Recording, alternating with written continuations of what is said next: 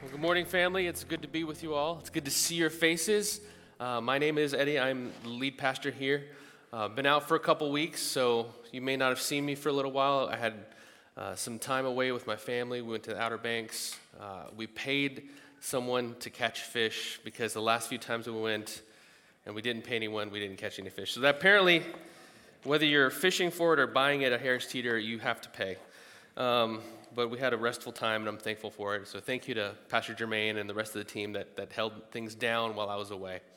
Uh, but it is a pleasure to be back with you and to see your wonderful faces. Some faces I haven't seen in a while, and it's really good to see you. And some of you are new, and I'm so thankful that you've chosen to join with us today. Hope you've been encouraged.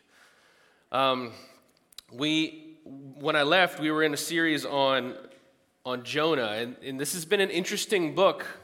Four chapters fairly straightforward. The lesson is largely don't be like Jonah.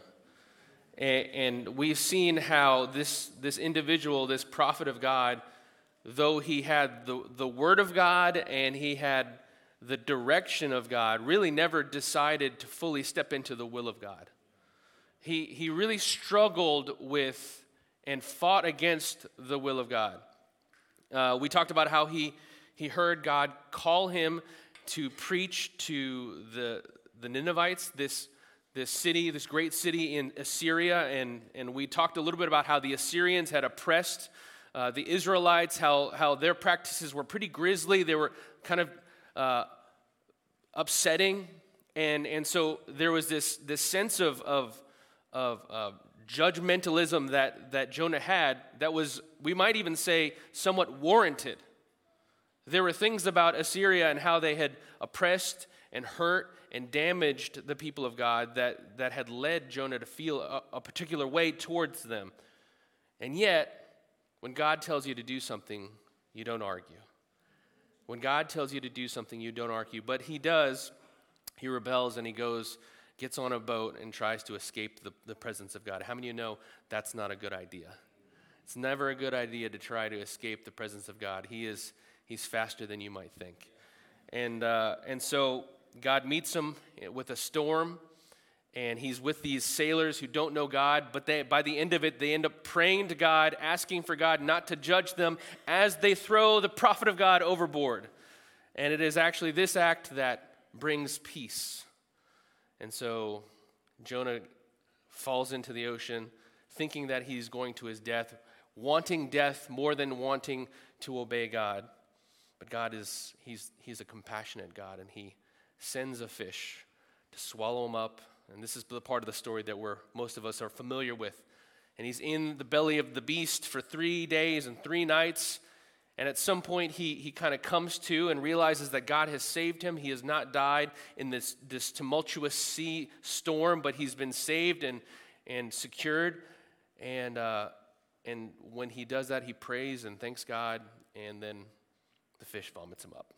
And that's, that's where he finds himself being recommissioned by God. He's given a second chance, and he goes into Nineveh and preaches. And we saw that when, when, for whatever reason, God had prepared the people. It's like they were dough, and God had, had mixed the dough. He, he had kneaded the dough, and he had, it, it was rising. And, and when, when Jonah came and spoke the words, boom, it cooked the dough into a wonderful bread. They, re- they responded immediately and they repented. And today we're going to see that Jonah's response is still one of a rebellious prophet who does not want to fall in line with the will of God. He has been at odds with God from chapter 1 and he's going to continue. Have you ever been at odds with God? Some of you, yeah, one, one honest person. According to the Bible, we have all been at odds with God, and some of you may still be at odds with God. Maybe you've been reading your Bible, you, have come across, you know, you're reading through and you say, oh, and then you come across that text and you realize, oh, I have not been doing that thing that I should be doing. Or, oh, I have been doing that thing that I shouldn't be doing. And you recognize the call of God on your life to obey. You recognize the call of God on your life to repent, and yet you say, no, I can't at this time, or I won't. You say I can't, but what you mean is I won't.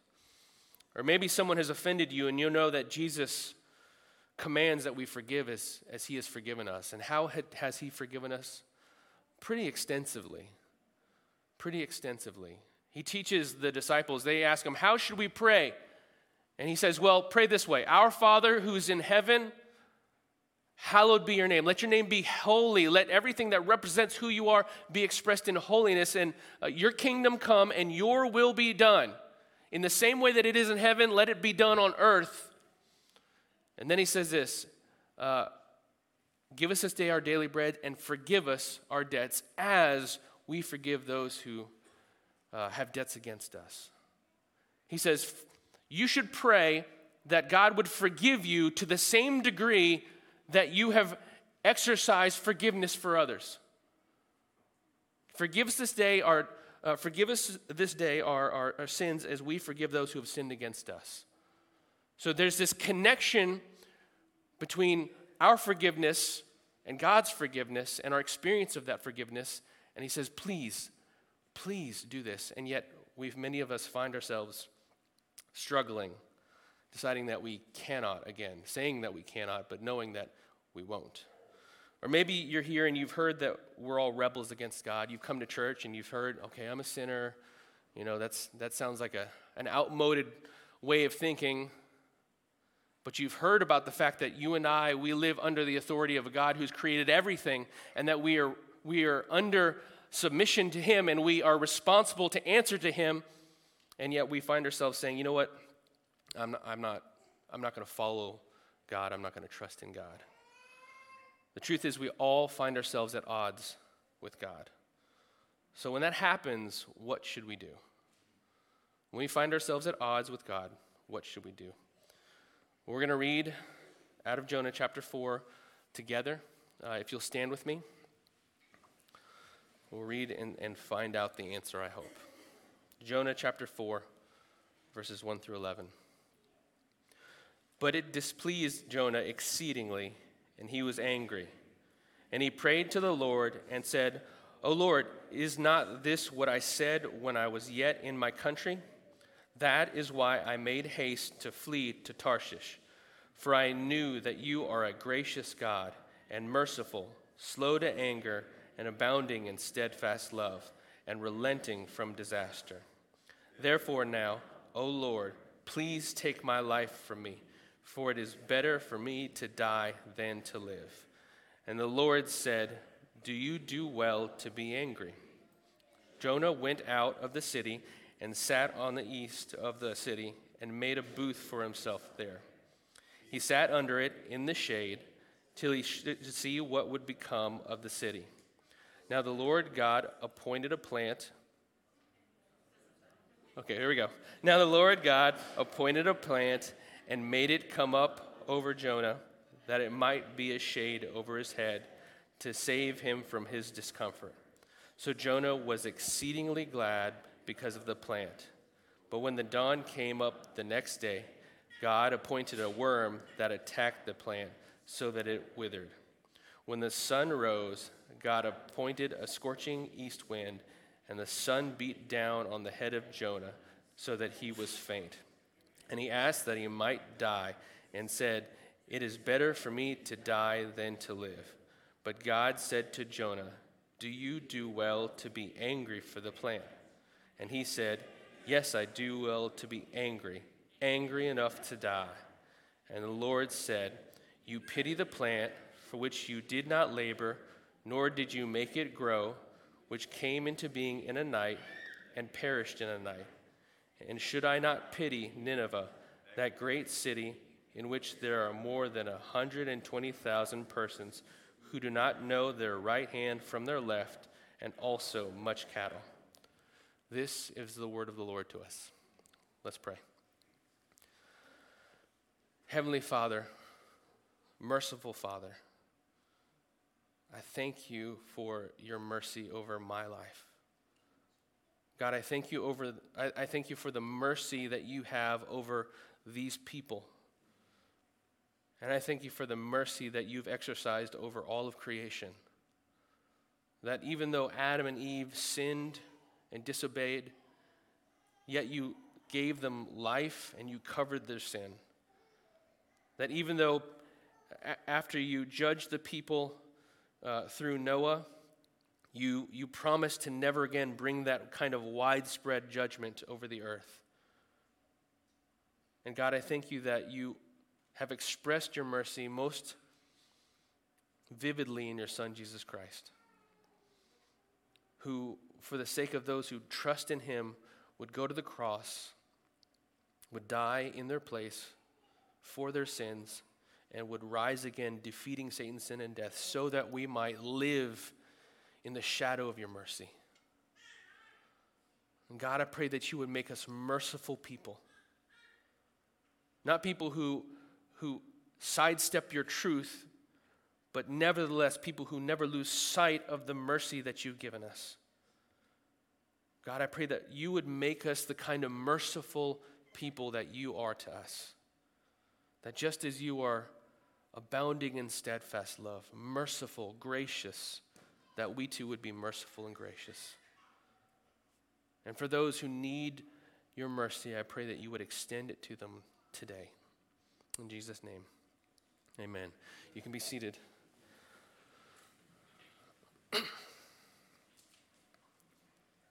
Our God is a merciful God.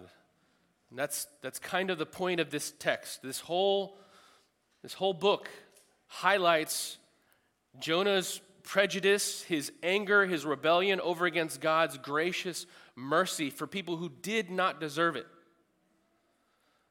The, the Ninevites, the, the Assyrians, they were wicked people. And in fact, another book, the book of Nahum, it lays out some of their wickedness, some of their evil, and, and God ends up judging them because they don't, they don't walk out their repentance.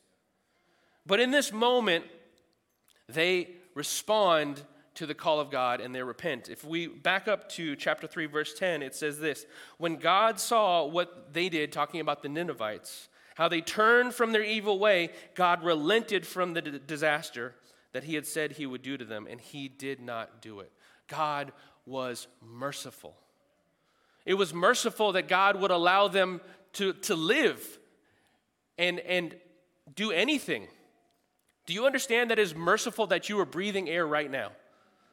It is merciful that God has not smited me here on this stage because I'm a sinful person. It is the mercy of God that the Assyrians were able to do. How crazy is it that they were breathing in the, the air of God's mercy as they oppressed the people of God? When you and I sin, when you and I disobey God, we do so empowered by God. We do so because we have our heart beating because God holds it. You don't keep your heart beating. Sure, you do your aerobics and your calisthenics and you run, and that's great, but you have no real control over your heart. Excuse me. It is God who holds you, and it is God who mercifully held the Ninevites. He's a merciful God. He was merciful to Jonah in, in giving him this opportunity, calling him, thank you, calling him to, to minister he was merciful to Jonah by allowing him to be an Israelite who received the law of God so that he might know God in a greater degree. He was merciful to Jonah in allowing Jonah to disobey him and not experience death. He was merciful in giving him a second chance to do what he had called him to do the first time. He was merciful. God related to them in terms of mercy.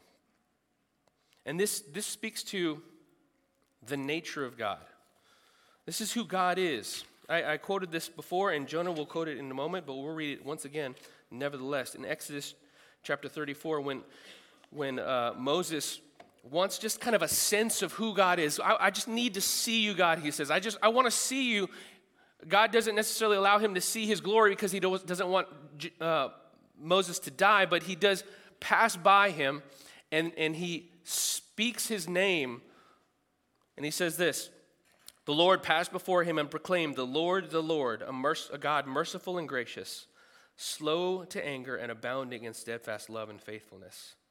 And he goes on, keeping steadfast love for thousands, forgiving iniquity and transgressions and sin, but who will by no means clear the guilty, visiting the iniquity of the father on the children and the children's children and he goes on. So God is a God of justice and judgment, but at the same time, he is also a God of mercy. And Jonah knew this. That's who God is. And that's a good thing. If you're in this room and you're breathing, it's a good thing that God is merciful. Amen? Doesn't matter where you are, God is a merciful God. And we'll see John, Jonah has a problem with God's mercy. If you read verses 1 through 4 of chapter 4, it says this But it displeased Jonah exceedingly. He was frustrated, he was angry. And he was angry, it says, and he prayed to the Lord and said, Oh Lord, is this not what I said when I was yet in my country? That's why I made haste to flee to Tarshish. For I knew that you are a gracious God, merciful, slow to anger, abounding in steadfast love, and relenting from disaster. Therefore, now, please take my life, for it's better for me to die than to live. He goes on a rant for three verses. It is the mercy of God that he listened to that rant. If you're a parent, you know what that means. Your kid starts to fuss at you, and you're like, it's the mercy of God that I'm listening right now, not. It's also God's, He's restraining us in our own prideful wickedness, but it does not please God that, or sorry, it does not please Jonah that God extended mercy to those people. Uh, who, who are those people in your life? Who are those people? Those people who watch Fox News. Blah, blah, blah. Those people who watch CNN. Those people who argue about politics. Who are those people? It did not please Jonah that God didn't take the hint when Jonah went to Tarshish. God, I, I got your plan, but, but let me tell you why it's a bad idea. And, and, and God didn't pick up the phone. And here, here he is, here Jonah. See, this is what I was talking about, God. This is why I ran. He is so blinded by his anger and his prejudice and his hate that he doesn't, he's arguing with God. Have you ever been there? You're arguing with God? It's the mercy of God that you're still here. It's the mercy of God that I'm still here.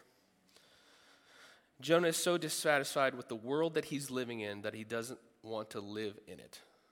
God, if I can't if I can't call the shots on how this ought to go, if I can't tell you and have you follow along with what my idea of justice looks like, then I don't want to live in this world. I don't want to do this anymore, God. Have you ever thought like that? If this is if this is where our nation's going, then I quit.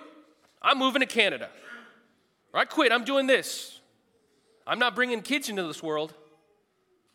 Have you ever quit on life because you were so angry at what God had allowed to happen?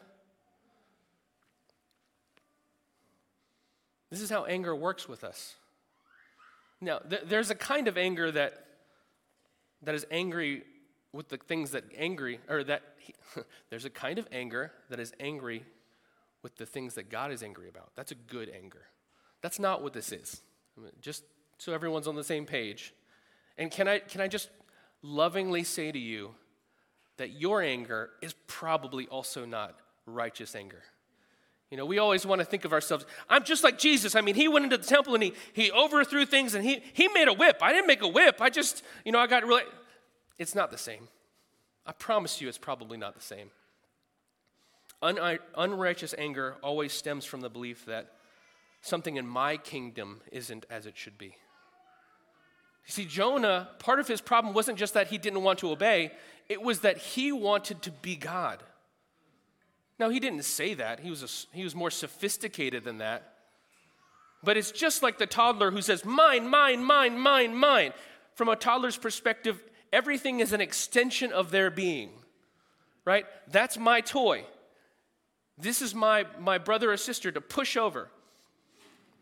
When I was a, a baby, um, my mom, I guess, put me in a, a, crib. We didn't have pack and plays back then, but I guess a crib or maybe it was on the floor, I don't know, um, with my, my cousin, and we're both babies, like one year or younger. Um, so I don't hold myself accountable to this. I hold my parents accountable to this. But I, I looked at my, my cousin and I pushed him over and he started crying and I laughed. And I think I did that a few times before they were like, we should probably let not, you know, separate them or something. But, but I didn't see him as a person. I just saw him as this funny toy that I played with. And when you push him over, something happens. And that that's Jonah. That's us. When we, when we get angry on 28 because someone cut us off, when we get frustrated because someone did something stupid on 66 and we're trying to get home, don't they understand that I have a schedule that I have to stay on? These, these rubber, or, yeah, you can fill it all in. You know where I'm going. I don't have a situation, I'm not actually angry right in this moment, but unrighteous anger demands that people and circumstances get in line with my will. It's when you get angry because someone dared to cut you off in traffic. How dare you? Now, again, you may not use those words, how dare you, but that's what your heart is saying. It's when your coworker gets away with something and you get reprimanded for it and you just, mm, you don't say anything, but you, you file that one away. It's when your spouse doesn't apologize or doesn't apologize enough or doesn't apologize the right way. No, no honest people in the room. No. it's about me and my kingdom. Jonah was going to toe to toe with God. He goes so far as to use scripture against God. Please, this is bad. He goes and he says this That's why I made haste to flee to Tarshish, for I knew that you're a gracious God, merciful, slow to anger, abounding in steadfast love, and relenting from disaster. Do you hear how blind he is to what he's saying? He thinks he's so self righteous, he thinks he's so right that he has no fear of the God who he has received mercy from. I knew you were merciful. Well, you, you almost want God to say, Well, do you see you want to see what judgment looks like? And he uses scripture, where I, I quoted it, Exodus 34. He uses scripture against, against God. Now, I, I encourage you to read your Bible every day, but please read it with an attitude of submission. I, I, say that to myself. I mean, I, have you ever looked through Scripture in order to prove someone wrong? I have. Now, there, there's, there's a right way of, of trying to understand what Scriptures say, and, and I'm not talking about the apologists who are trying to stand up against uh, wickedness and evil in the world, or, or they're trying to take um, lies that the enemy has put out in the world and, and bring them into submission to the will of God. I'm talking about taking the Bible and, and causing it or trying to use it to serve your purposes. You know, you ought to, you ought to, to treat me this way because that's what the Bible says. What does the Bible say about you? And I say that to me. What does the Bible say about me? It's a weird thing for me to be up on stage saying, but you need to listen to the Bible. Because I, I, I have to say it to myself, Eddy, you need to listen to the Bible. Jonah's in a very dangerous place. We must come to the scriptures with an attitude of humility. This is God's word to us, not to them. Now, it is to them, but it's, it's not to them in that way. Jonah's had it, and he's happy to let God know. And, jo- and God responds with a single question. In verse 4, he says, Do you do well to be angry? Another translation says, Is it right for you to be angry? Um, how many of you know when God begins to ask you rhetorical questions, you probably should slow down? It's, it's a moment for you to take a second, maybe gather yourself, and start over. But he doesn't. Jonah gets so angry that he goes out of the city. He goes to the east of the city, and it says he makes a booth or a, a shelter for himself. He sits under the shade until he would see what would become of the city. So God said, In 40 days, I'm going to bring judgment. And so he's like, maybe God will still do it. Maybe he heard me. Maybe he, you know, got unconfused. And he goes, and in his anger, in his unwillingness to see reality, do you know that, that anger will, will taint your reality? You will begin to interpret things differently because of your anger. Things that, that should just be nothing become offense. Things that, that when God says, I'm going to do this, you begin to believe differently. Well, maybe He won't. He goes out of, the, out of the city and he waits and he's like, maybe God will still bring judgment. And so God, He gives him this object lesson. It says that the Lord appointed a plant and made it come up over Jonah, that it might be a shade over his head to save him from his discomfort. Right? Even in this moment, even as he's giving an object lesson, he is doing so in mercy. Right? When it says to save him from his discomfort, that's God's gracious mercy. He's not just trying to teach him a lesson, he's trying to be kind. Can I tell you that God is kind? He's, he's kind. If you're in this room and you're listening to this word, it's God in His kindness saying, Come to me. Come to me. It's in His mercy that He's saying, Come to me. So Jonah was exceedingly glad because of the plant. In chapter 1, Jonah he gets this call from God. How many of you would like to hear a call from God? Like you are 17, 18, I'm like, I don't know what to do with my life. And God says, I've got an idea, let me tell you what to do. That'd be great, right? You might get excited. You might, you might get uh, happy about that. Jonah doesn't get happy. He, he gets thrown overboard because he's trying to die rather than obey God, and he splashes into the ground or into the, into the ocean, and, but he doesn't die. He lives, and it still says he doesn't get happy. I mean, he prays, he, he repents, but he's not happy. He gets recommissioned with God. God approaches him again, and because he is so hard hearted and unable to, or unwilling to see his own rebellious attitude, even in that moment when God is graciously saying, you know what, let's try it again, he's still not happy. But here, when God sends a plant to cover his head because it's hot outside, he's happy. Now, I hate the heat. I'm not looking forward to the summer. I'm already like, is it fall yet? But if that's the thing that gets you happy, when God has just brought redemption to 120,000 people in a great city, something's out of whack in your heart.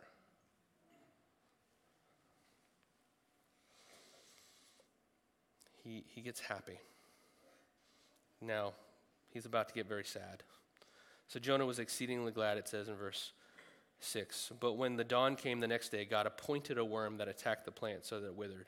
When the sun rose, God appointed a scorching east wind, and the sun beat down on the head of Jonah so that he was faint.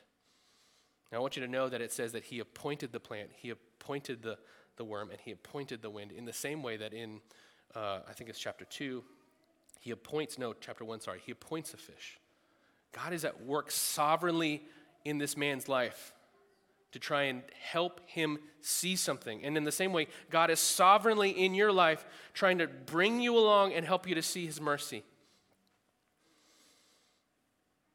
And it dies, the plant dies, and Jonah is furious.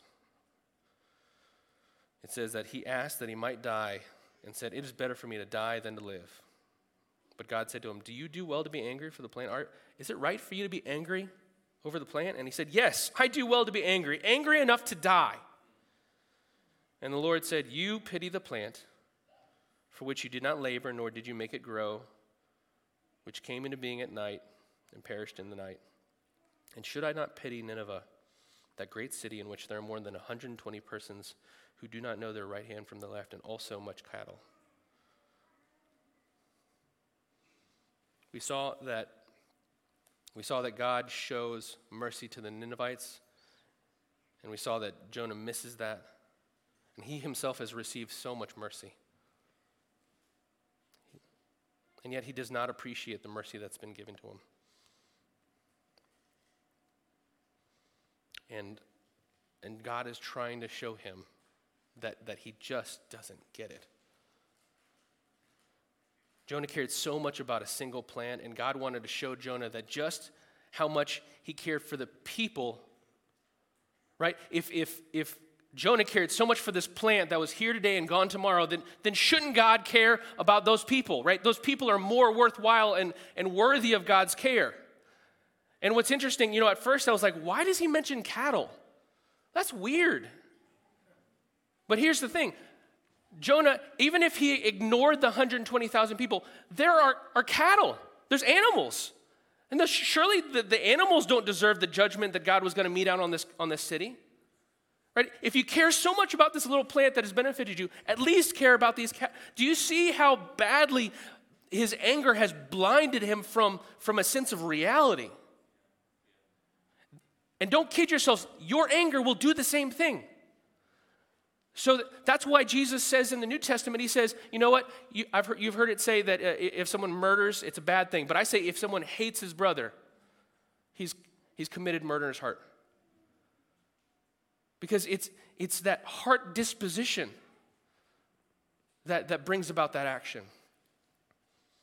He's angry and he doesn't value it.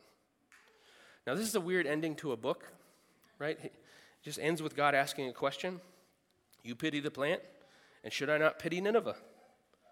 There's no epilogue.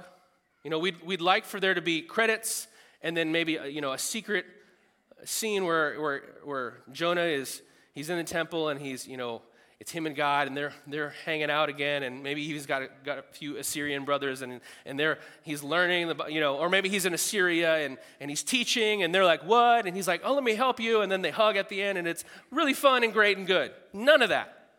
It just ends with this question. Just,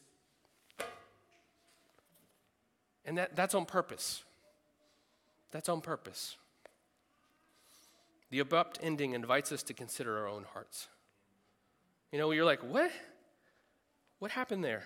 What do we do when we find ourselves at odds with God? That was the question I started with. You know, I'm, I'm a lot more like Jonah than I'd like to admit. Is anyone else like me? Okay, thank you. I appreciate those hands. The rest of you, shame on you. No, I'm just kidding. I'm joking. I'm joking. Um, we're more like Jonah than we'd like to admit. And that's, that's okay to say here. You know why? Because God's merciful. We're, we're tempted to withhold mercy. We often minimize our own need for mercy, and we minimize how God has been merciful to us. In, in Ephesians, Paul talks about mercy in the New Testament and how God's really expressed the greatest degree of mercy. It says in chapter 2, and you, talking about us, were dead in your trespasses and sins. Right? Because of our sin, because of our disobedience toward God, we find ourselves dead, not physically, but unresponsive to God.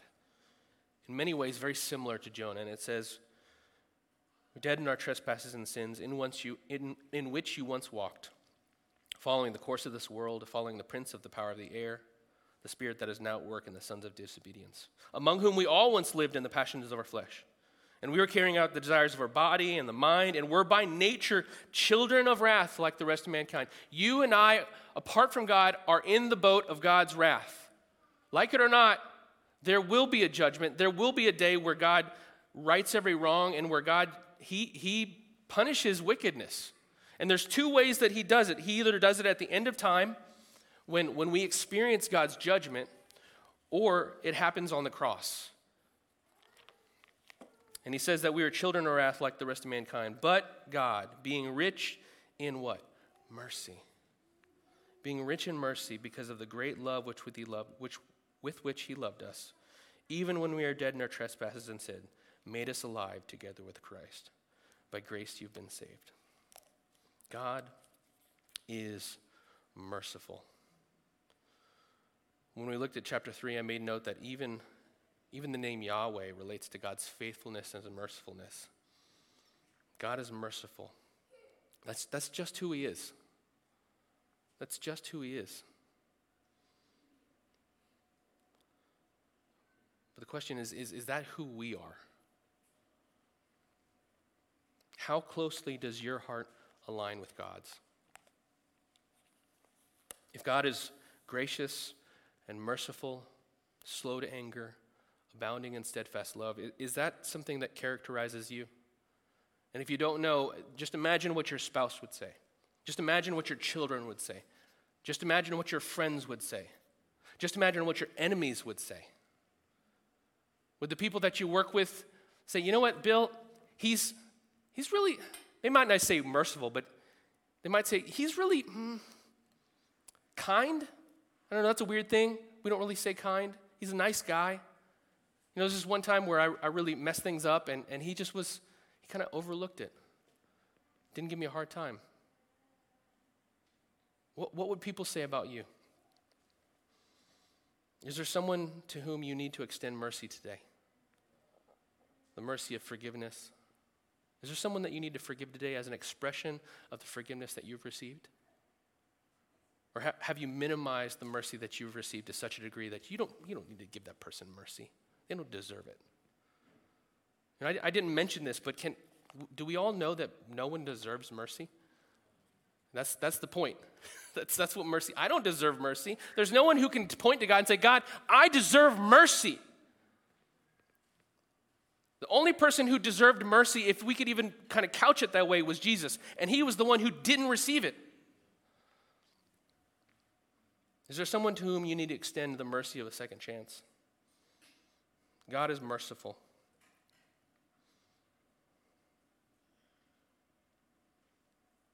What we do when you're what do we do when we're at odds with God? That was the question I started with. What do we do when we're at odds with God? We we turn away from that that attitude, that the, the king attitude, you know, how dare God? How dare those people? Everyone needs to get in line. We turn away from that. We receive his mercy. He is rich in mercy and he has saved us because of Jesus Christ. We receive that. It's like, Jesus, I thank you that though I am a sinner, I'm not king. I am actually a sinner and a pauper in your kingdom. I thank you that you died for my sins and rose again, defeating Satan, sin, and death. Thank you, God.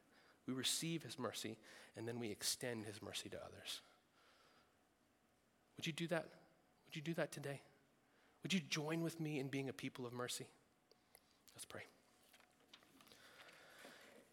Heavenly Father, I thank you that you are merciful. I thank you that for my own life, you are merciful. And I recognize that, that whatever comes on earth, whatever difficulties, hardships, pain, suffering, frustration, hurt that I experience, is still merciful in comparison to what I deserve. It's still merciful in comparison to being eternally separated from you because of my sins. And so, God, I thank you for your mercy. And I pray that you would pour out your mercy on this people. For those who have forgotten or minimized your mercy, I pray that you would open their eyes to see how merciful you've been, that you are rich in mercy. And God, I pray that, that for those who maybe have never reckoned with this, that they would trust in you today. If you've never trusted Jesus as your Lord and Savior, if you're still trying to to run your own kingdom, but now you, you're beginning to see that, that, you, that Jesus is king, I want to invite you to trust him, to turn away from your own desire to run and rule your life, to turn away from your sin and your disobedience, and to make Jesus your Lord. If that's you, if you'd like to do that, would you just raise your hand?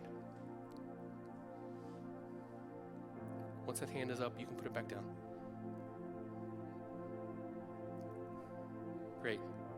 For those of you who raised your hand, would you just pray with me? There's nothing magical about the prayer, but it's, it's a way of responding to what God is doing in your life. Say this Heavenly Father, I turn away from everything I know to be sin, and I turn to you. I want to submit my life to you and trust Jesus Christ. Would you help me to live a life in obedience to you? and in mercy towards others. In Jesus' name I pray. Amen.